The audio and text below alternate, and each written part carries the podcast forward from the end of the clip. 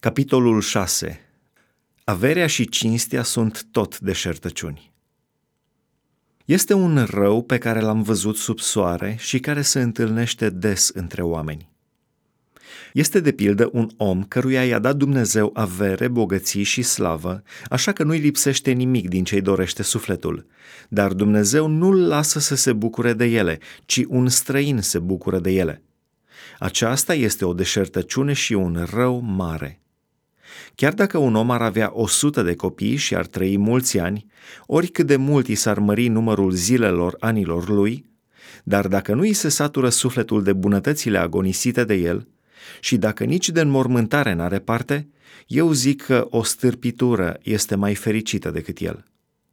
Căci aceasta din urmă piere odată cu venirea ei, se duce în întuneric și numele îi rămâne acoperit cu întuneric. N-a văzut, nici n-a cunoscut soarele. Și de aceea este mai bine de ea decât de omul acela. Și de ar trăi chiar de două ori o mie de ani un astfel de om, fără să se bucure de fericire, nu merg toate la un loc? Toată truda omului este pentru gura lui și totuși poftele nu îi se împlinesc niciodată. Căci ce are înțeleptul mai mult decât nebunul? Ce folos are nenorocitul care știe să se poarte înaintea celor vii?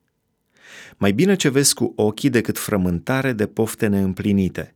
Și aceasta este o deșertăciune și goană după vânt. Ce este omul se cunoaște după numele care i s-a dat de mult.